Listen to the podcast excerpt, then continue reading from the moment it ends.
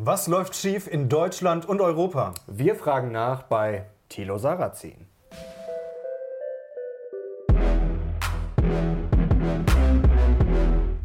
Servus Leute und herzlich willkommen in unserem neuen Video. Die Jungs von der Mission Money sind back und heute mit einem wirklich sehr spannenden Gast. Wir sind hier in Berlin vor Ort mit Thilo Sarrazin. Die meisten von euch werden ihn kennen. Er war Vorstand der Deutschen Bundesbank, Finanzsenator in Berlin und hat auch ein paar Bestseller geschrieben. Zum Beispiel Deutschland schafft sich ab und, was ganz wichtig ist, Thilo Sarrazin ist tatsächlich immer noch in der SPD.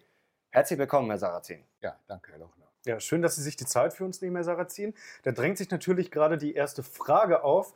Und zwar, Sie als SPD-Mitglied, haben Sie für oder gegen die GroKo gestimmt? Ich habe dagegen gestimmt, weil ich es äh, falsch finde, dass wir damit dabei sind, wenn Angela Merkel noch weitere vier Jahre regiert.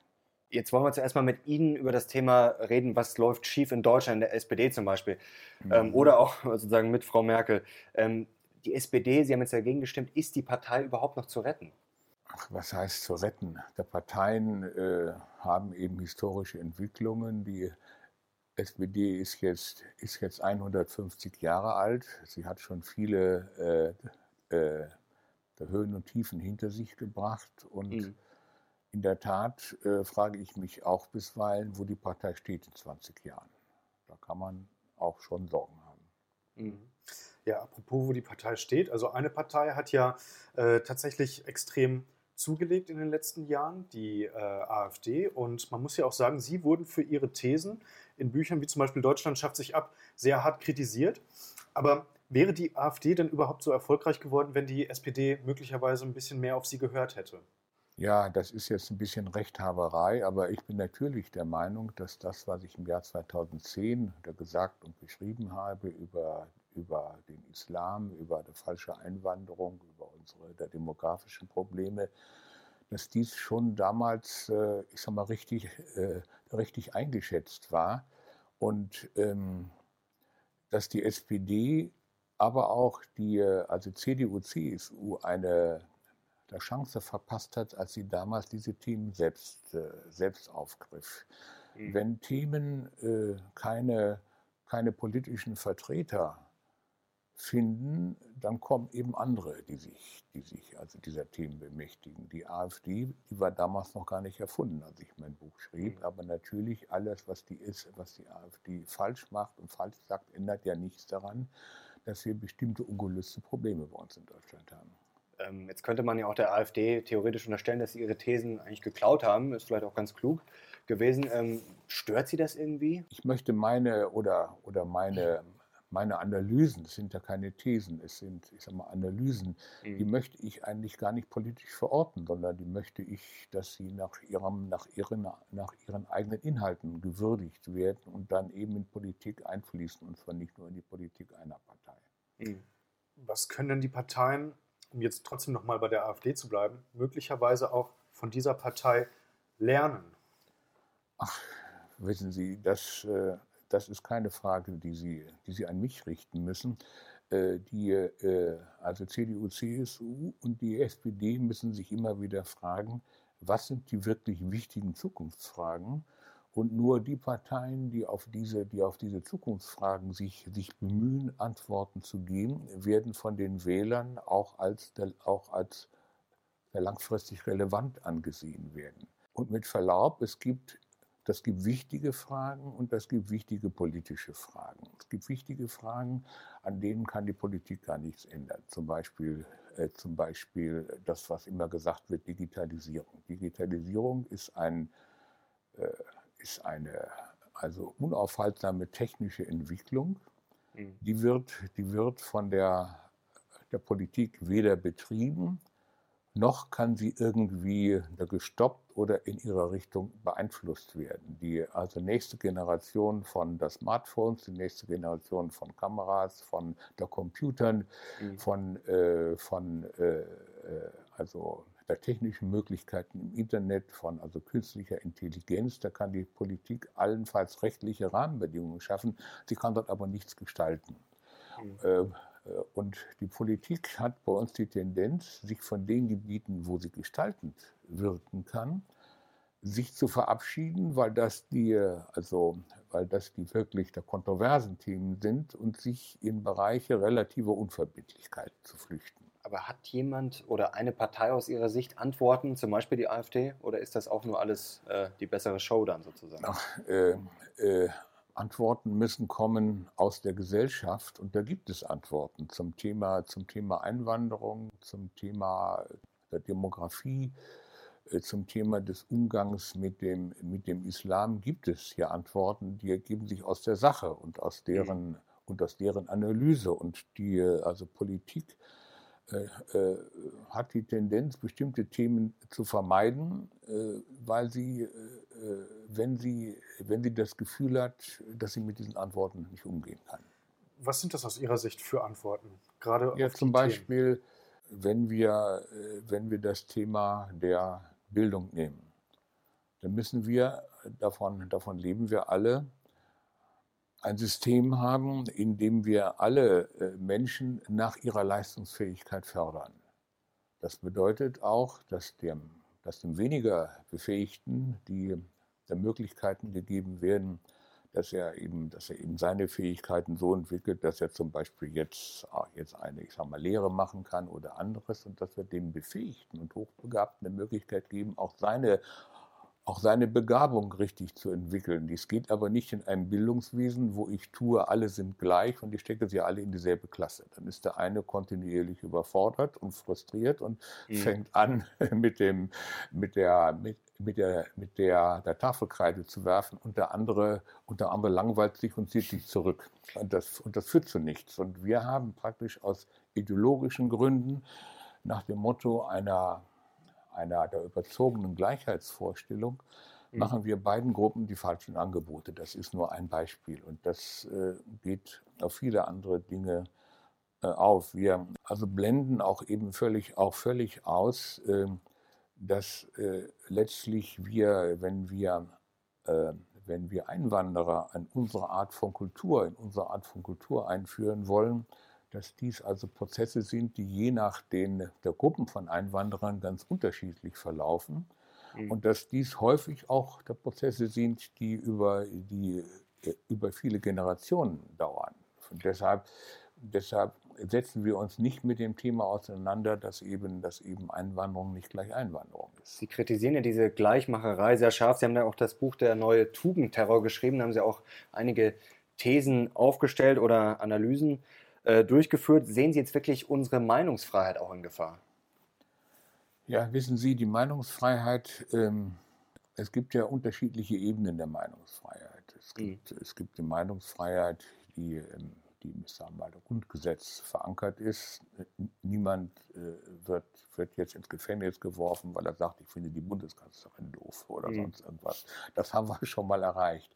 Dann gibt es eine andere Meinungs, äh, gibt es eine andere Ebene, wo man sagt, welche Meinungen werden denn, werden denn gesellschaftlich akzeptiert oder wo muss man vielleicht, wo muss man vielleicht Nachteile fürchten. Ich persönlich sehe, dass bei meinen Veranstaltungen immer wieder, immer wieder, also Linksradikale der Störer, letztlich die Veranstalter verängstigen, also mhm. Ladengeschäfte zertrümmern und ähnliches. Das ist natürlich auch kein Beitrag zur Meinungsfreiheit, weil sich ja viele, viele dann Angst haben, sich zu äußern. Mhm. So. Äh, und das geht ja nicht nur mir so, das geht, das geht auch anderen so. Meinungsfreiheit ist also, ist also eine vielschichtige Angelegenheit. Mhm. Ganz kurzer Verweis, äh, auch äh, die Bücher von Thilo Sarrazin, wer das mal genauer nachlesen will, die gibt es natürlich auf Amazon, gibt es aber auch auf Audible. Da kann man sich das mal sogar im Testabo kostenlos anhören, werden wir euch unten auch nochmal verlinken in der Beschreibung. Ja, absolut. Ähm, Sie haben gerade schon die Bundeskanzlerin angesprochen. Würden Sie bitte äh, voll, äh, folgenden Satz vervollständigen? Angela Merkel ist für mich der Inbegriff des deutschen Unheils. Das ist äh, starker Tobak. Äh, was macht sie denn aus Ihrer Sicht konkret ja, falsch? Ja, Sie haben das jetzt herausgefordert. Ist, ist natürlich jetzt etwa über, etwas überzogen. So, so sind wir. Ja. ähm, was macht sie denn konkret falsch oder was, was, was ist Ihr größter Fehler vielleicht, so besser gefragt? Lassen Sie mich, lassen Sie mich fünf Dinge aufzählen. Mhm. Das war eine der verfehlte Energiewende, die sie übernahm von der, der Vorgängerregierung und nochmals verschärfte durch den durch den Ausstieg aus der, der Kernenergie. Dieser führt nämlich dazu, dass wir zwar die Sicherheit nicht erhöhen, aber wesentlich mehr, mehr der CO2 produzieren. Äh, das äh, war äh, eine verfehlte Europolitik, die dazu führt, dass letztlich im Augenblick die Europäische Union immer, immer mehr gefährdet wird, weil sich mhm. ja ganze Staaten oder die Völker von ihr abwenden. Das geht vom der Brexit in mhm. äh, Großbritannien bis jetzt zur Wahl in Italien. So, äh, das äh, war eine verfehlte Einwanderungspolitik, die dazu führt, äh, dass äh, wir äh, einen, eine also mehrere Millionen starke Gruppe bei uns haben, die stärker wächst als der Rest der Bevölkerung, mhm. sich aber insgesamt nicht sehr gut integriert.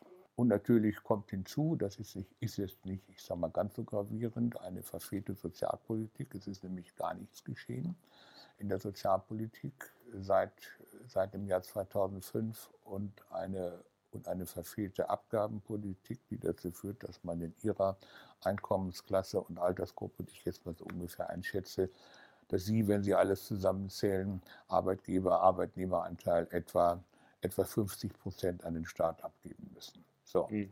Was nicht in Ordnung ist. Und letztlich auch das, was, was dieser Regierung dazu Gute geschrieben wird, dass sie, dass sie also Haushaltsüberschüsse hat, das ist richtig. Aber diese, diese Überschüsse kommen aus, aus also zwei Quellen weil der Staat für seine Schulden fast keine Zinsen mehr bezahlen muss. Das hat ihn um zig Milliarden entlastet und weil der Staat heute den Bürgern gemessen an der Abgabenquote etwa, etwa 30 bis 40 Milliarden Euro mehr aus der Tasche zieht äh, als noch im Jahr 2005, als Angela Merkel zum ersten Mal Bundeskanzlerin wurde. Und das sind die Summe der, der Fehlleistungen, die, die man wie folgt zusammenfassen kann. Es gab unter ihrer Ägide keine wesentlichen der zukunftsweisen inneren Reformen. Es gab aber krasse Fehlentwicklungen in der europäischen Politik und in der Einwanderungspolitik mhm. und in der Energiepolitik. Mhm. Ähm, zur äh, Europolitik kommen wir gleich nochmal ja. in einem gesonderten Block zu sprechen. Mhm. Genau. Ähm, sehr spannend. Ähm, ich greife mir jetzt mal den ähm, Block Einwanderungspolitik einfach mal raus. Was würden Sie denn jetzt eigentlich konkret ändern? Wir haben ein System äh, oder wir haben, wir haben in der Welt eine, eine also sehr große Einkommensungleichheit und auch, eine, und auch eine Ungleichheit der, der Lebensverhältnisse. Und das, äh, also, und also trotz des Nebels und des, äh, der ständigen Nieselregens bei uns ist eben ist eben Deutschland für 80 Prozent der Welt ein sehr attraktives Einwanderungsland.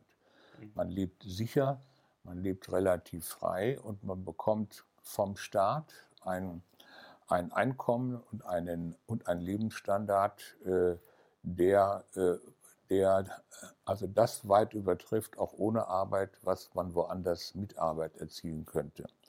Deshalb wollen viele Menschen zu uns.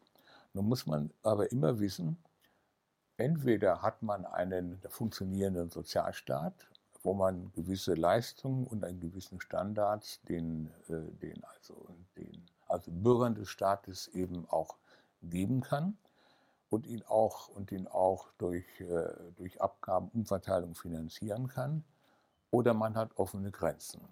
Man kann nicht als Land von 80 Millionen mit einem, mit einem hohen Standard diesen Standard letztlich am Ende für die, für die ganze Welt garantieren. Das ist, das ist das Problem aller, aller wohlhabenden Länder. Das gilt für die USA, das gilt, das gilt für, das gilt für also große Teile davon Europa. Deshalb müssen wir zunächst einmal sagen, ein also funktionierender Sozialstaat braucht sichere Grenzen mhm. und braucht eine wirksame Kontrolle darüber, wer zu uns kommt. Ich bin ja nicht gegen Einwanderung. Mhm. Generell, tatsächlich haben wir im Augenblick aber ein System, wo jemand, der es an unsere Grenze schafft und der das das Wort Asyl ausspricht, äh, letztlich vom ersten Tag an äh, von unserem Staat unterhalten wird, unabhängig davon, ob er, mhm. ob er Arbeit findet oder arbeiten darf oder nicht. Er wird jedenfalls unterhalten auf dem Niveau unseres Sozialstaates. Äh, das ganz kurz war, ist es überhaupt realistisch, eine Grenze heutzutage noch dicht zu kriegen ja, das, in Zeiten kommen von wir, dazu kommen wir EU gleich. Globalisierung? Lassen Sie, lassen Sie mich das noch zu Ende zu führen. Und wenn er mal da ist, kann er ja auch da bleiben in äh, 98 Prozent aller Fälle, selbst, selbst wenn sein Asylantrag abgelehnt wird. Es ist also rational, zu uns zu kommen. Mhm. Und zur Frage der Grenze, natürlich können wir sichere Grenzen schaffen.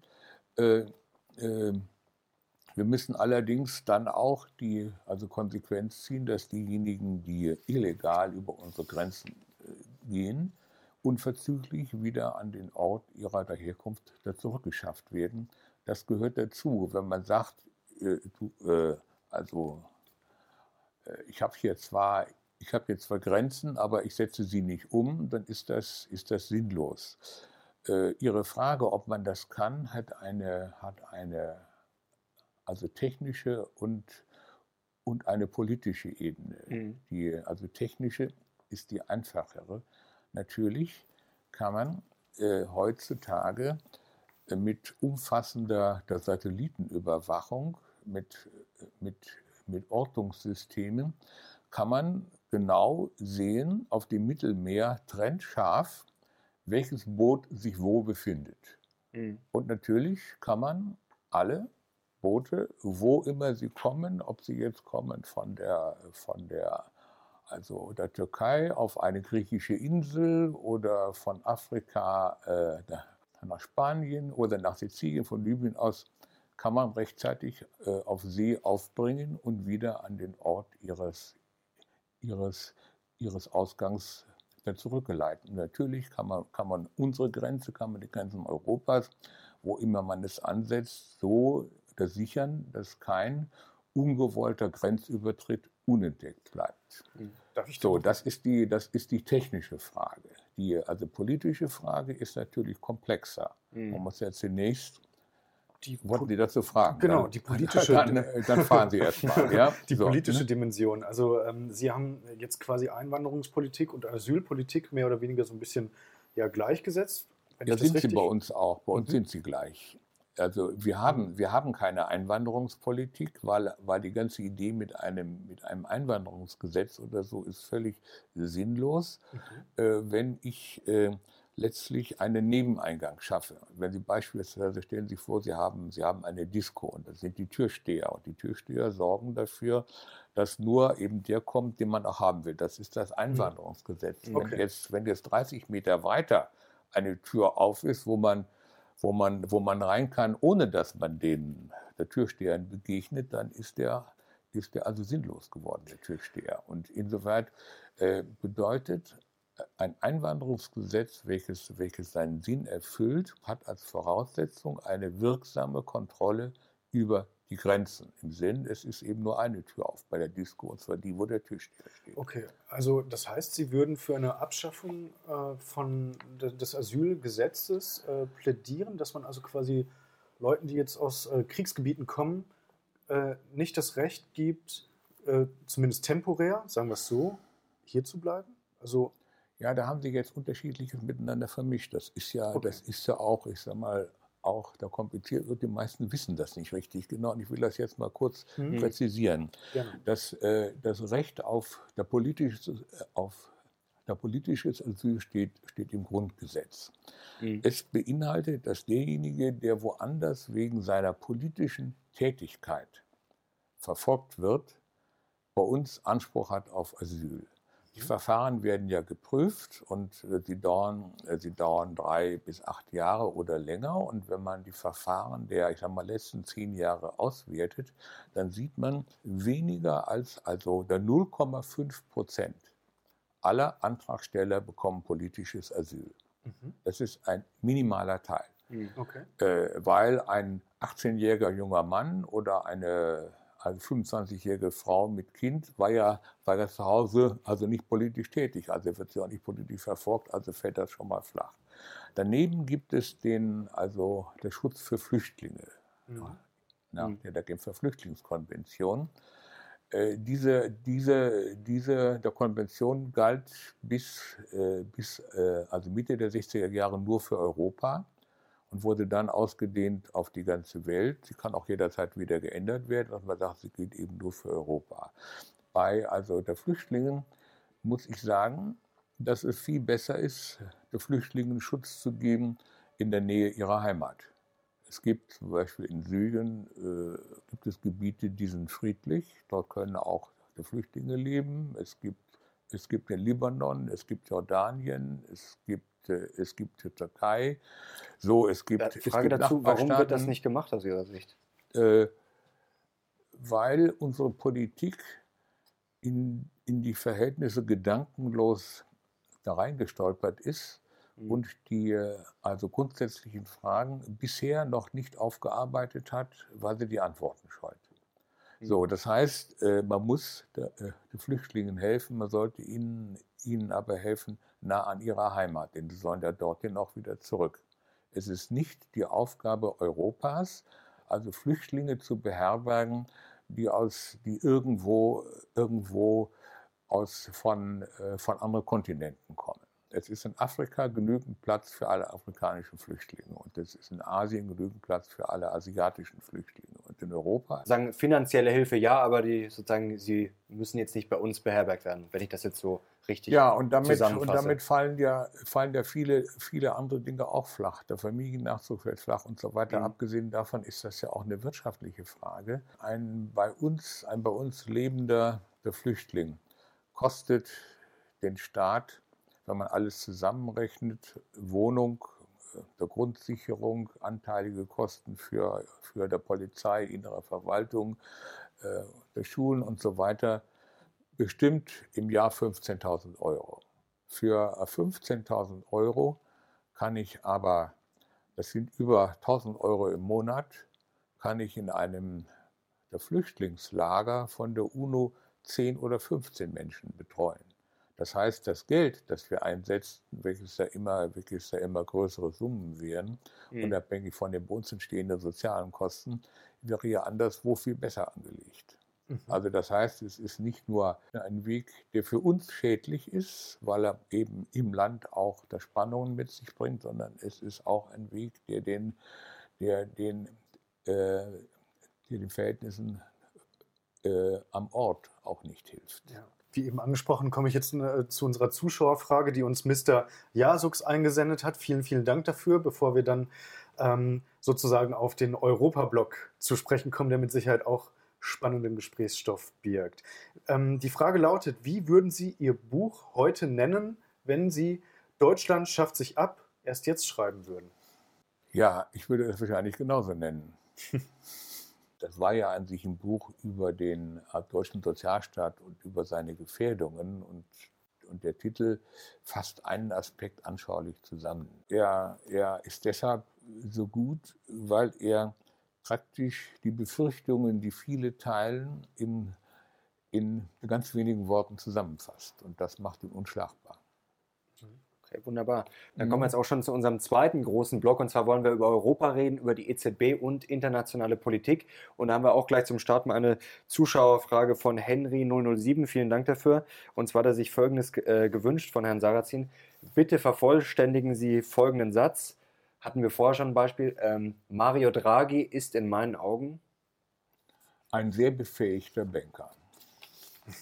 Okay. Kommen wir zur nächsten Frage. Die Wahl in Italien hat ja quasi wieder gezeigt, wie fragil das äh, Gebilde ist, also das Gebilde Europa. Europaskeptiker haben äh, in Italien zusammen roundabout 50 Prozent geholt. Hat der Euro eigentlich aus Ihrer Sicht überhaupt noch einen Sinn?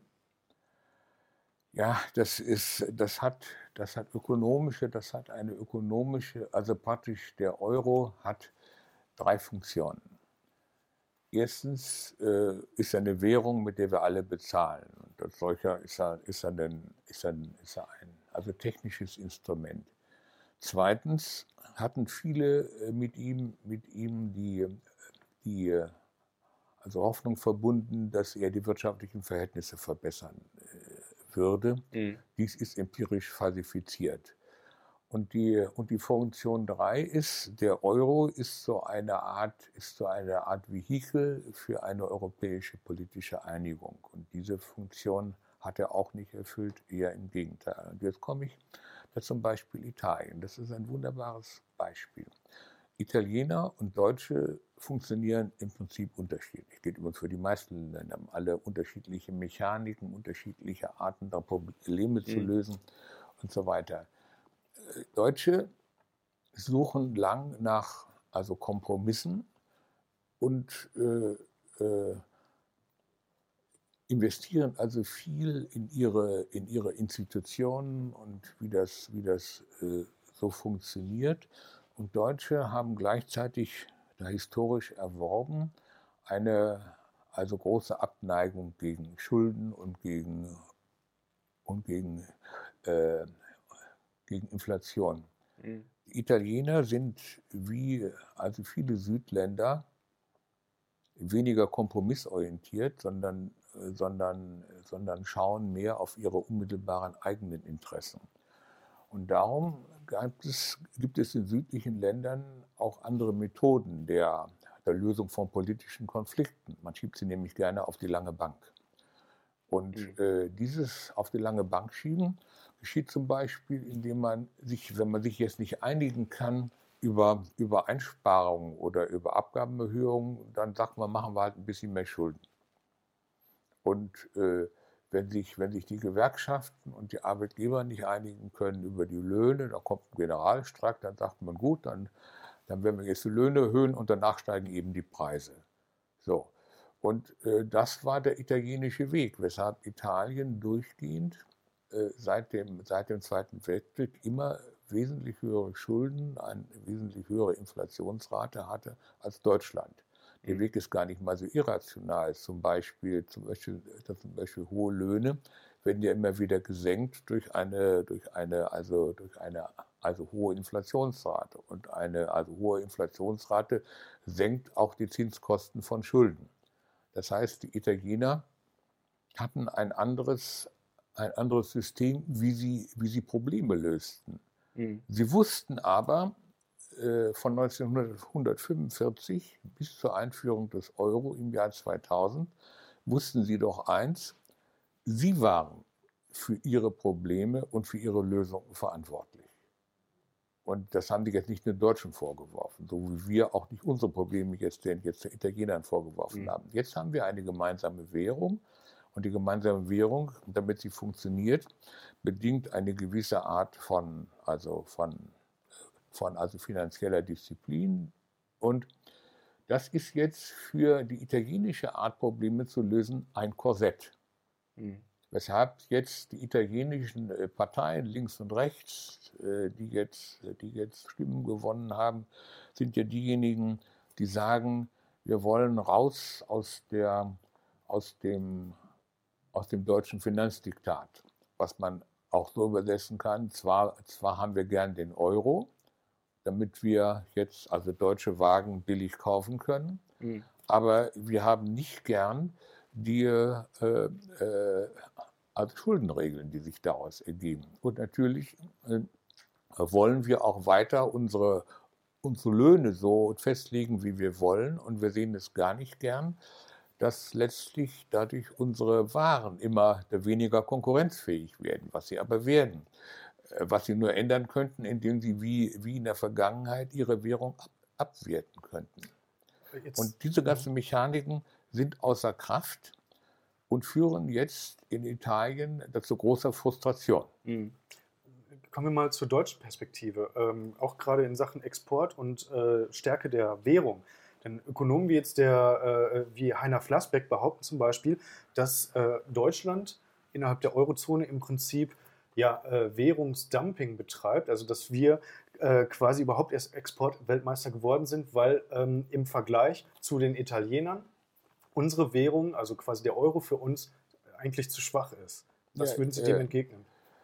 Er hat, er hat halb recht. Der Euro ist für uns zu schwach. Sie können mhm. das sehen am, am ich sag mal, Wechselkurs D-Mark, der Schweizer Franken.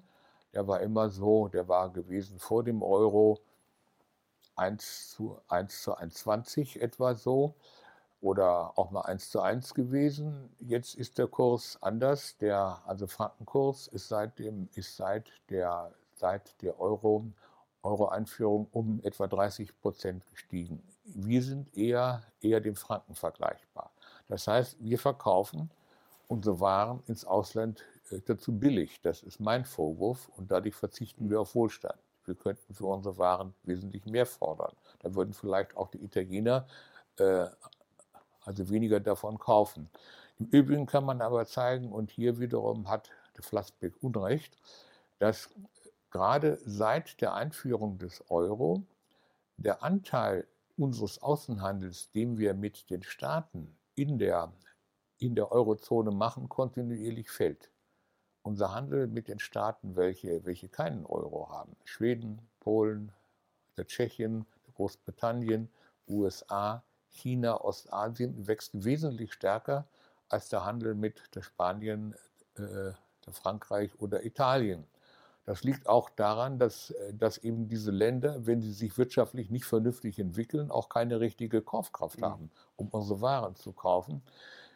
Wir können also zeigen, dass der Euro das Wachstum in der Südeuropa letztlich am Ende, am Ende negativ beeinflusst hat, während er das Wachstum in der Nordeuropa nicht positiv beeinflusst hat. Wobei wir, Sie sind ja Kritiker des Euro, deswegen müssen Sie uns auch gleich noch erklären, warum Sie Herrn Draghi für einen befähigten Banker halten. Aber wenn wir jetzt aus dem Euro rausgehen würden, dann würde er de facto, wenn wir jetzt zum Beispiel eine D-Mark hätten, ähm, würde die ja aufwerten. Das ist ja, ja gut, ohne äh, Zweifel so. Ich habe ja auch nicht, ich habe ja auch nicht gefordert, dass jetzt wir, dass jetzt wir aus dem Euro rausgehen, sondern ich persönlich glaube, dass äh, also, dass also der südeuropäische Staaten, wenn sie ihre Interessen wirklich, wirklich sauber abwägen, vielleicht besser, äh, vielleicht besser ohne den Euro äh, auskämen.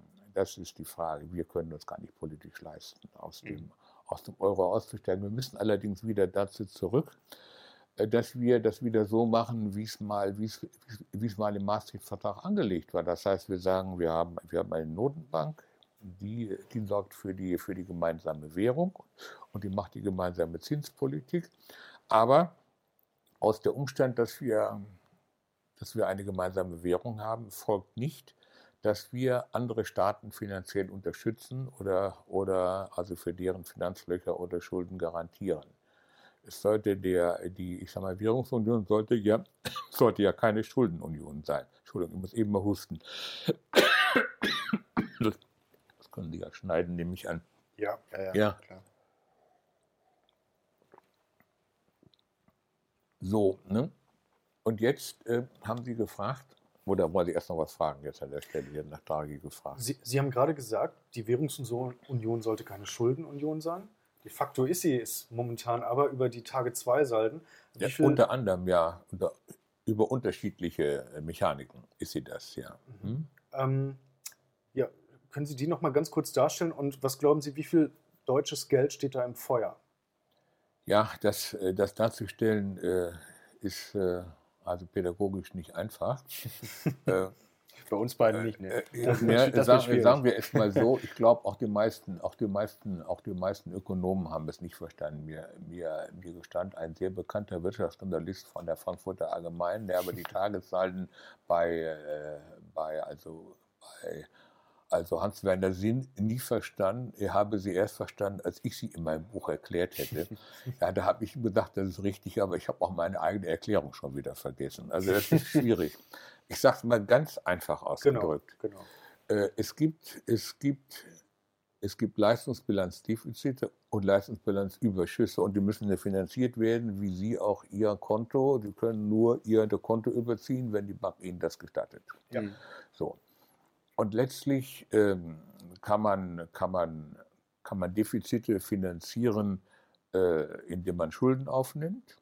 Aber man kann Defizite äh, auch finanzieren, wenn die, wenn die Notenbank sie in irgendeiner Weise finanziert. Mhm. Und die Notenbank hat mit dem, hat mit dem Target-System ein System installiert, wo sie praktisch also, also negative Salden einzelner Staaten in ganz hohem Umfang zulässt. Das heißt, dass äh, der Geld kommt ja in die Wirtschaft, indem die, indem die also Zentralbank der Kredite an Banken vergibt. Und jetzt ist es so, dass, dass, die, dass die Summe der also Notenbankkredite äh, verteilt sich ungleichmäßig auf die, auf die EZB-Teilnehmer. Es gibt fast überhaupt keine Notenbankkredite mehr, äh, mehr, an, äh, mehr an Deutschland oder äh, äh, an, äh, oder an Holland, aber dafür also ganz viele an Griechenland und an Italien.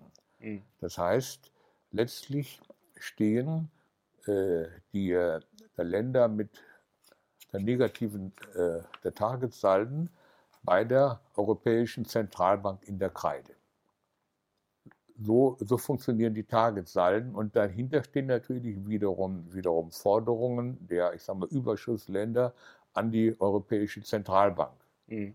So, wenn jetzt plötzlich die Europäische Zentralbank aufhörte zu existieren, weil das System auseinanderbricht, würden diese Targetschulden in der Luft hängen, würden unsere, würden unsere positiven Targetsalden ich weiß nicht, wo die jetzt stehen, äh, die Wendesheim vielleicht im Augenblick haben, 800 Milliarden, sonst irgendetwas, würden in der Luft hängen und die, und die Schulden der Italiener würden ebenfalls in der Luft hängen. Das ist eine, das ist eine der Wege, auf denen praktisch äh, letztlich hier ähm, ja, der Leistungsbilanzdefizite finanziert werden.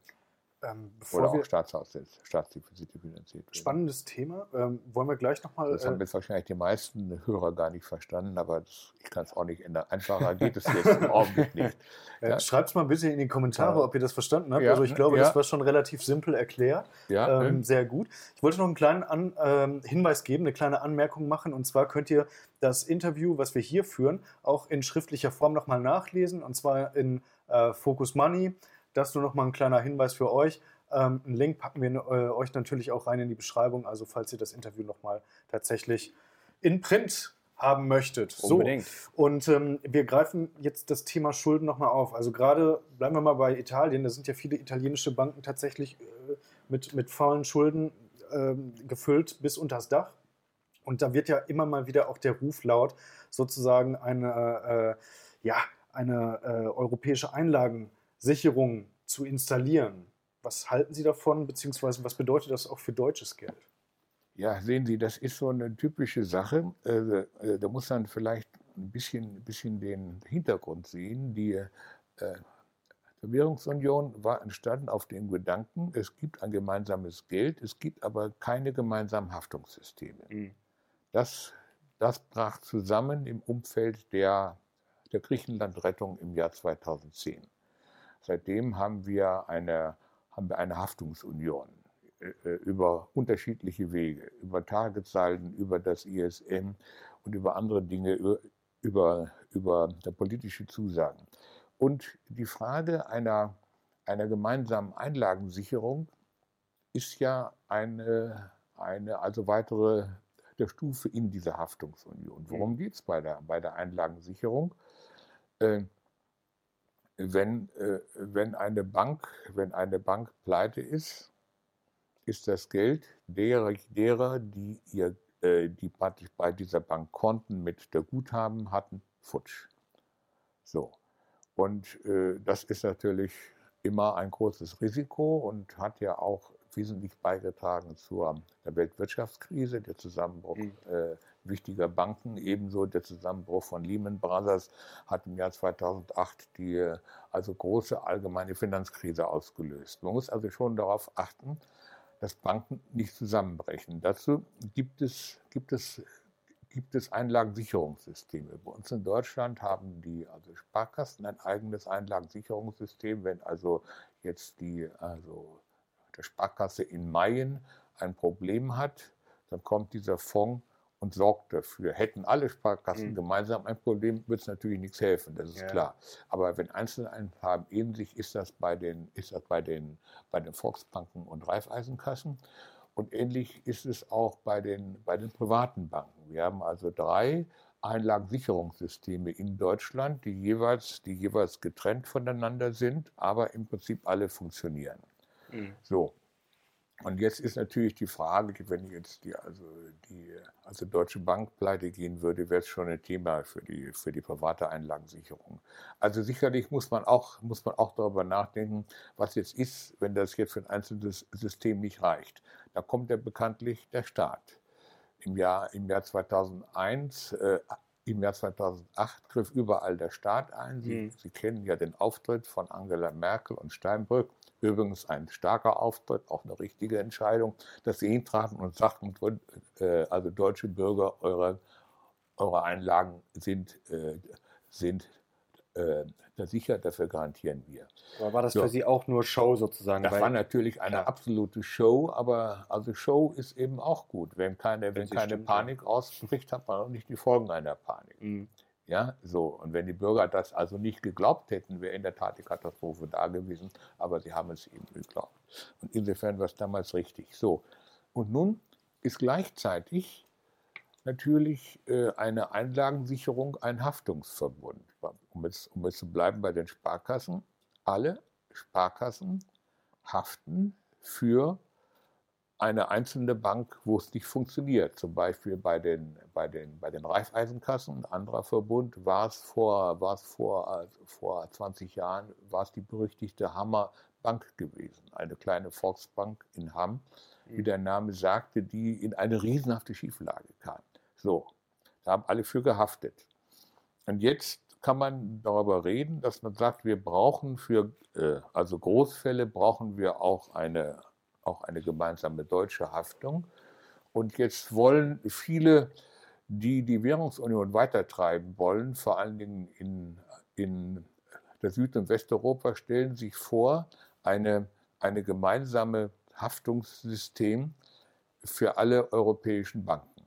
Mhm. Und dann ist natürlich das Thema da. Es ist ja so, äh, dass die Franzosen ihr System relativ also gut geregelt haben. Auch auch die Spanier haben einiges gemacht. Äh, bei uns ist das, sind die Systeme auch stabil. Instabil äh, sind, sie, äh, sind sie in Griechenland, waren sie in Zypern und sind sie eben auch, auch in Italien, weil die, Itali äh, weil äh, die italienischen Banken aus Gründen, äh, die ich Ihnen jetzt auch nicht genau sagen kann, aber es ist eben so, in ganz hohem Umfang also faule Unternehmenskredite in ihren Büchern haben und noch nicht abgeschrieben haben. Ganz kurze Zwischenfrage. Wir haben jetzt äh, eine Bankenunion. Manche reden schon über europäische Sozialversicherung. Äh, wir hatten vor kurzem Dr. Markus Krall zu Gast. Der hat bei uns gesprochen von einer Geldpipeline von Frankfurt nach Sizilien. Ähm, wird aus Ihrer Sicht jetzt der deutsche Steuerzahler nochmal richtig geschröpft, sozusagen, bevor vielleicht irgendwann dieses ganze Gebilde zusammenkracht? Ja, also bisher äh, äh, ich, ich sehe das so, es werden, es werden im Prinzip Leitungen gelegt, auf mhm. denen man Geld abzapfen kann. Ja, äh, die eine, die eine Leitung, das sind die, das sind die Targetseiten. Mhm. Äh, die andere Leitung ist der gemeinsame ESM, der gemeinsame Sicherungsfonds ESM und wer an den Rand darf. Eine andere Leitung wären wiederum mehr, mehr Mittel für die, für die, für die äh, äh, Europäische Union. Eine, also dritte Leitung ist eine, ist eine Haftungsunion. Und das mhm. Wesen einer Leitung ist, die Existenz einer Leitung bedingt noch nicht, dass dort, dass dort Wasser durchfließt, also dass dort Geld durchfließt. Aber ohne eine Leitung könnte auch kein Geld fließen. Das heißt, mhm. je mehr, je mehr Leitungen man legt, desto, desto größer ist die Gefahr, dass irgendwer auch mal irgendwann in einer in einer Nachtsitzung in Brüssel den Hahn aufdreht. Also das ne? heißt, wenn ja, die, und deshalb sage ich, möglichst wenig Leitungen legen. Mhm. Also okay. wenn jetzt die Zinsen, sagen wir mal, in Europa auch ansteigen würden und sich möglicherweise die Kreditkosten für viele auch teilweise überschuldete Länder verteuern würden, dann könnten diese Leitungen quasi aufgedreht werden und dann würden die Deutschen sozusagen geschröpft werden. Kann man das so sagen? Äh, ja, zum Beispiel. Ich meine, man muss ja, muss ja auch folgenden Zusammenhang sehen. Äh, wir hätten üblicherweise, also wir haben ja, wir haben ja extrem niedrige Zinsen. Äh, wenn Sie, wenn Sie, wenn Sie Geldsparer sind, wissen Sie das auch. Äh, gut, man kann auch Aktien kaufen oder anderes tun. Aber jedenfalls haben wir diese niedrigen Zinsen und wir haben diese, und wir haben diese niedrigen Zinsen auch, auch deshalb, weil ja die also Zinspolitik nicht nach unseren Maßstäben und Notwendigkeiten gemacht wird. Für uns, also jetzt in Deutschland mit unserer, mit unserer wirtschaftlichen Entwicklung, äh, mit unserem, äh, wären, wären auch jetzt Zinsen von 3, 4 oder 5 Prozent absolut akzeptabel, vertretbar und normal. Dann hätten auch die Sparer mehr, allerdings mhm. müsste auch, müssten auch die öffentlichen Haushalte also mehr Zinsen zahlen. Ähm, äh, die werden ja, die werden ja also künstlich niedrig gehalten von der EZB. Also der äh, EZB-Präsident äh, Mario Draghi sagte ja vor einigen Jahren in London, er werde tun, whatever it takes. Mhm. Und das war genau seine Ankündigung. So hat das auch gemacht. Er hat die Zinsen so nach unten gebracht und hat die Märkte so mit Geld geflutet, die, die Geldmärkte, dass letztlich Schulden keine Kosten mehr machen. Mhm. Wenn ich nämlich, wenn, wenn Schulden, wenn ich, wenn ich, wenn ich keine Schulden tilge, weil ich immer neue Schulden aufbaue, das ist die Situation in Frankreich, in Italien, äh, in, in Griechenland oder in Spanien und ich gleichzeitig für die Schulden keine Zinsen zahle, sind Schulden an sich, wenn das so weitergeht, die äh, also denkbar beste aller Welten. Stellen das können vor, Sie als Ex-Bundesbanker doch eigentlich nicht gut finden, oder? Na, finde ich auch nicht gut, weil es, weil es äh, das heißt nicht so, dass, äh, dass, jetzt, dass jetzt Schulden jetzt immer also katastrophal werden, aber es führte zu einer falschen Steuerung. Wenn Sie mhm. beispielsweise als Arbeitnehmer eine beliebenswürdige Bank haben, die ihnen einen unbegrenzten Kontokorrent erlaubt und der ist zins- und tilgungsfrei, fragen Sie sich eines Tages, weshalb Sie eigentlich da noch morgens aufstehen und arbeiten gehen. Sie könnten ja ebenso gut Ihren, Ihren, Ihren Saldo auf dem Konto weiter, weiter mhm. ansteigen lassen. Und, und solch ein System haben wir, haben wir bei uns geschaffen in Europa. Apropos arbeiten gehen. Ähm, in Deutschland haben wir eine glücklicherweise relativ niedrige Arbeitslosenquote im Vergleich zu anderen Ländern. In anderen Ländern, wie zum Beispiel Spanien, sieht es ganz anders aus. Und ähm, jetzt gibt es hier bei einigen Ökonomen auch die Befürchtung, dass es tatsächlich zu so einem, zu einer gemeinsamen europäischen Sozialversicherung tatsächlich kommen könnte. Wäre das denn schon wieder eine zusätzliche Leitung, wo wir Deutschen. Das ist die fünfte Leitung. Vierer hatte ich ja bereits aufgezählt, Aha. das ist dann die fünfte Leitung. Okay. Ähm, ne? Das heißt, jetzt nochmal wirklich ganz platt gefragt, werden wir Deutschen potenziell geschröpft in Europa? Äh, sagen wir mal so, äh, es ist sicherlich die Absicht der, der Südländer, möglichst viel Geld von Deutschland und aus, ich sage mal, Nordeuropa zu beziehen. Die Absicht ist ja auch als solche nicht ehrenrührig. Ja? Jeder mhm. hätte gern das Geld des anderen. Die Frage ist, wie man damit umgeht. Mhm.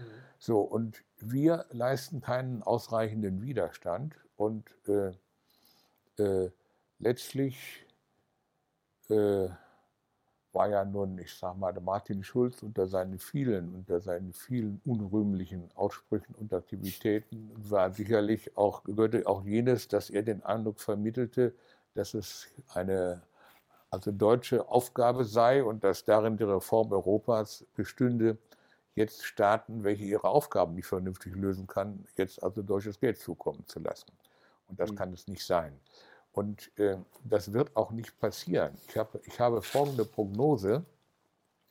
Wir werden weiterhin, Ding, äh, wir werden weiterhin Schritte in die falsche Richtung tun. Diese, mhm. diese Schritte werden aber wie bisher alle ziemlich klein sein. Sie sind, sie, sind, sie sind also groß genug, um bei uns in Deutschland äh, für Ärger zu suchen und zu klein, und die Probleme in äh, Spanien, Frankreich oder Italien wirklich zu lösen.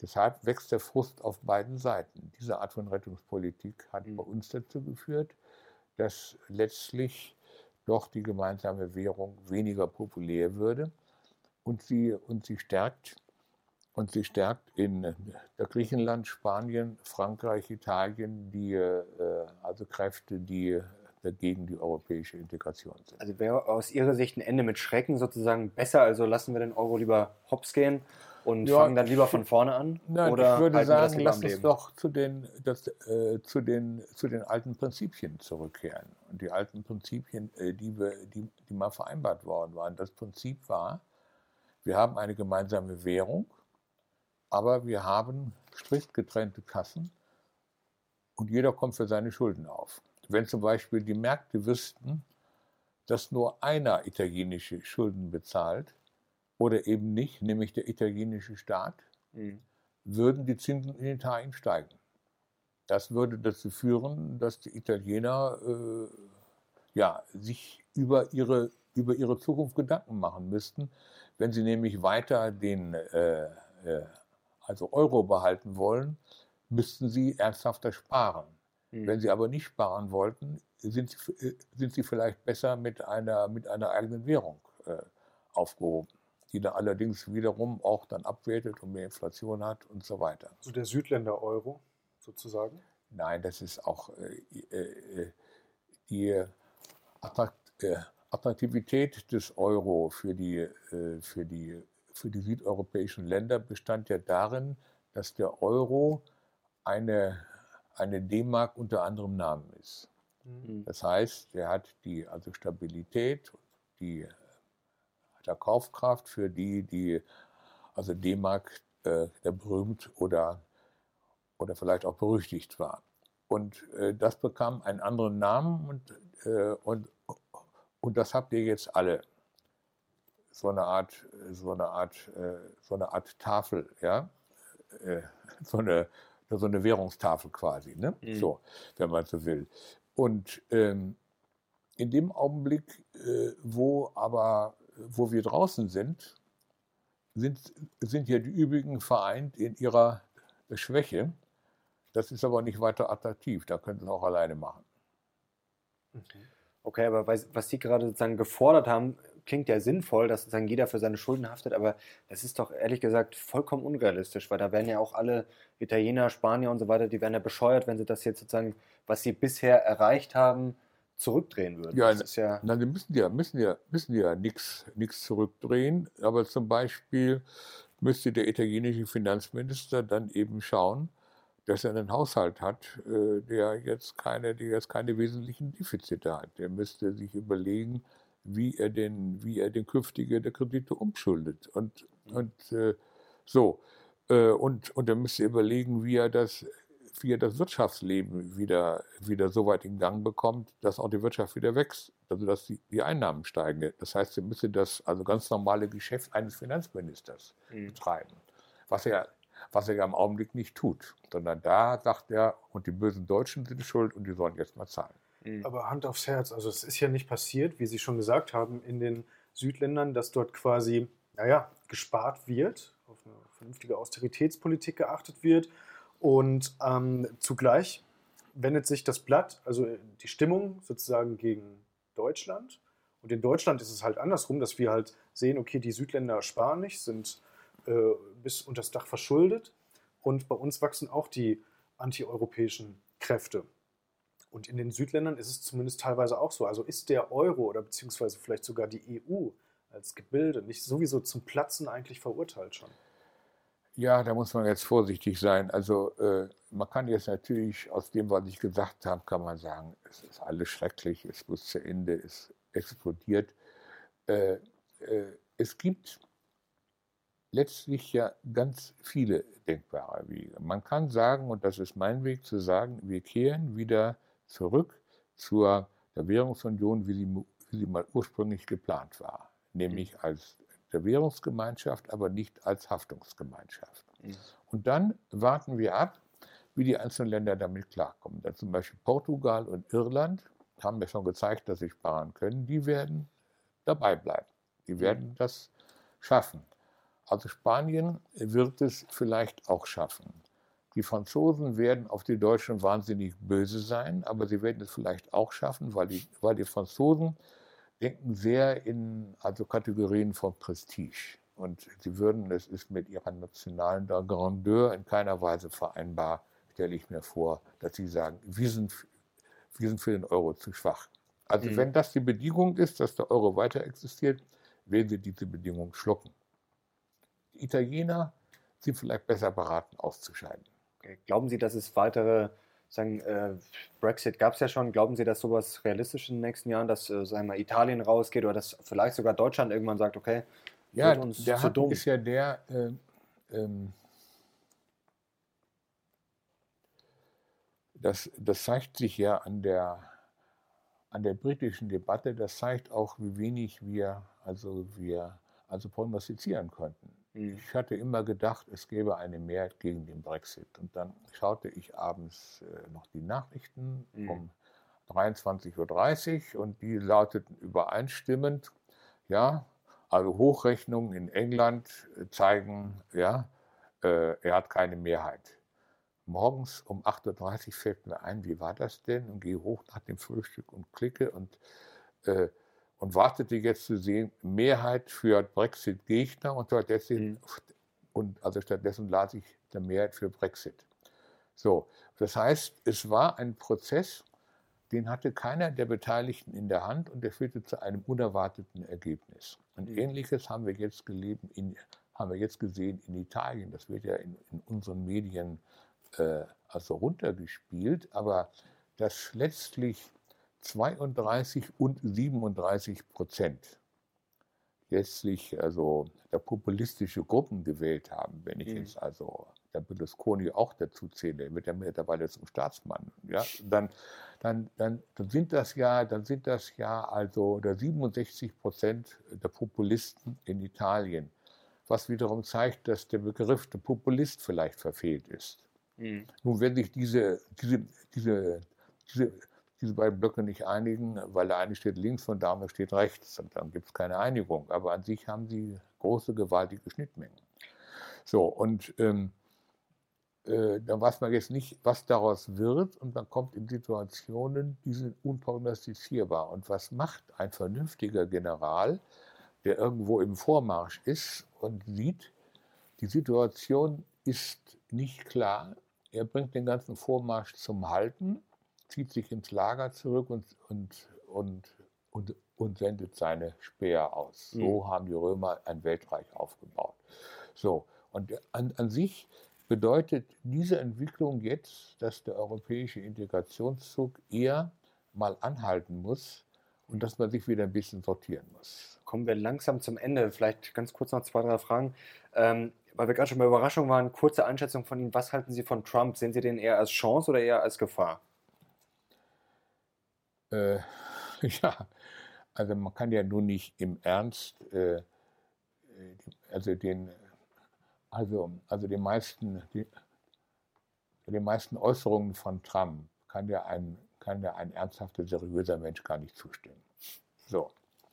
Ich sehe ihn jetzt weniger als Person, ich sehe ihn als, als Symptom. Mhm. Er steht für gewisse Entwicklungen und für gewisse Befindlichkeiten und die brachten ihn auch an die Macht. Und das sind genau dieselben wie bei uns auch. Das ist nämlich der einfache Mann sagt, das kann doch nicht sein. Wir haben technischen Fortschritt und haben immer neue Geräte und mein Realeinkommen sinkt. Und wenn das für 40, 50 Prozent der Bevölkerung gilt, ist irgendwas faul. Und das kann doch nicht sein, sagt der einfache Mann, dass auf den Arbeitern, die ich hatte oder die mein Vater hatte, das sollte jetzt mexikanische Einwanderer sitzen. Mhm. Also sind die ganzen Themen Einwanderung und Außenhandel, der Globalisierung im weitesten Sinne, sind Themen, welche die Menschen bewegen. Mhm. Und das hat er, das hat er erkannt. Damit hat er die Wahl gewonnen und damit macht er Politik. Und diese Themen bewegen bei uns auch die Menschen. Aber es braucht sich ja trotzdem auf globaler Ebene ganz schön was zusammen, wenn man mal alles sieht. Also möglicherweise treten wir als Europa äh, in einen Währungs- oder vielleicht sogar in einen Handelskrieg mit den USA ein. Also das Ach, heißt, das kriege ich, das sehe ich alles nicht. Eher Finden Sie zu, zu, äh, zu hart Ach, den Begriff? Das ist doch, mein Gott, dann wird eben Stahl besteuert, dann importieren wir weniger Stahl dorthin, dann müssen wir mal unsere eigenen, unsere eigenen Kapazitäten nach unten fahren.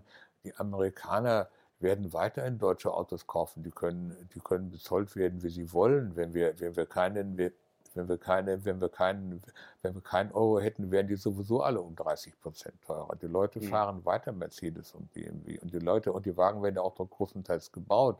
Die meisten, die, meist, die meisten deutschen Wagen, die in den USA gefahren werden, werden in den USA gebaut. Also äh, da muss man, äh, da wird einiges passieren.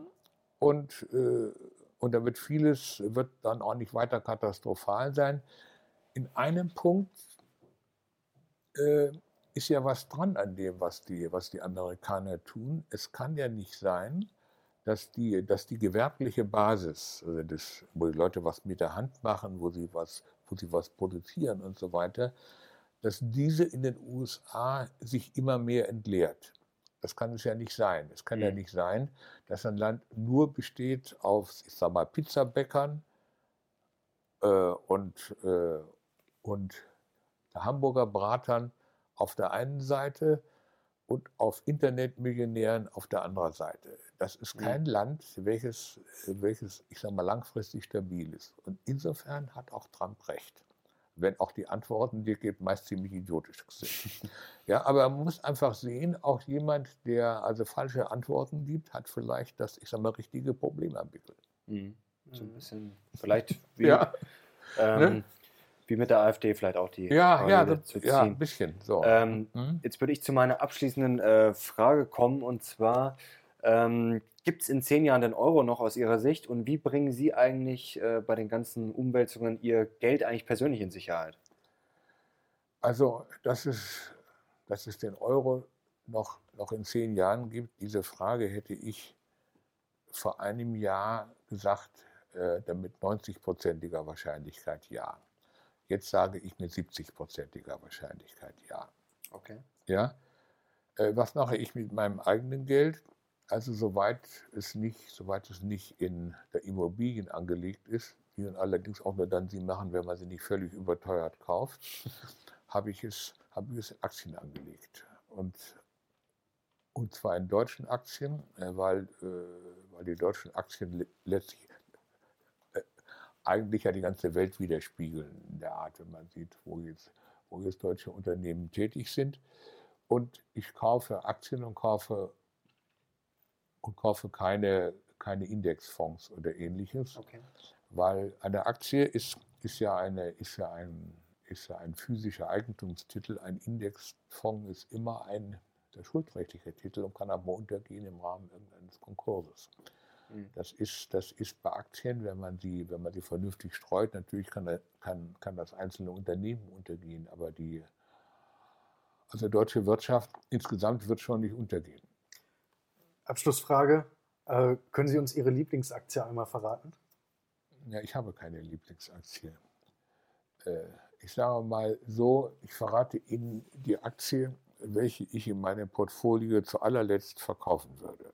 Okay. Ja, das ist, ja, das ist gut. Ja? Wir sind gespannt. Äh, das wäre entweder, entweder SAP oder Bayer. Okay. Beides Titel, die ja. ihr da draußen auch äh, immer mal wieder auf der Agenda habt. Ja. Herr Sarrazin, vielen, vielen herzlichen Dank für Ihre Zeit und vielen den Dank. Input. Das war sehr spannend.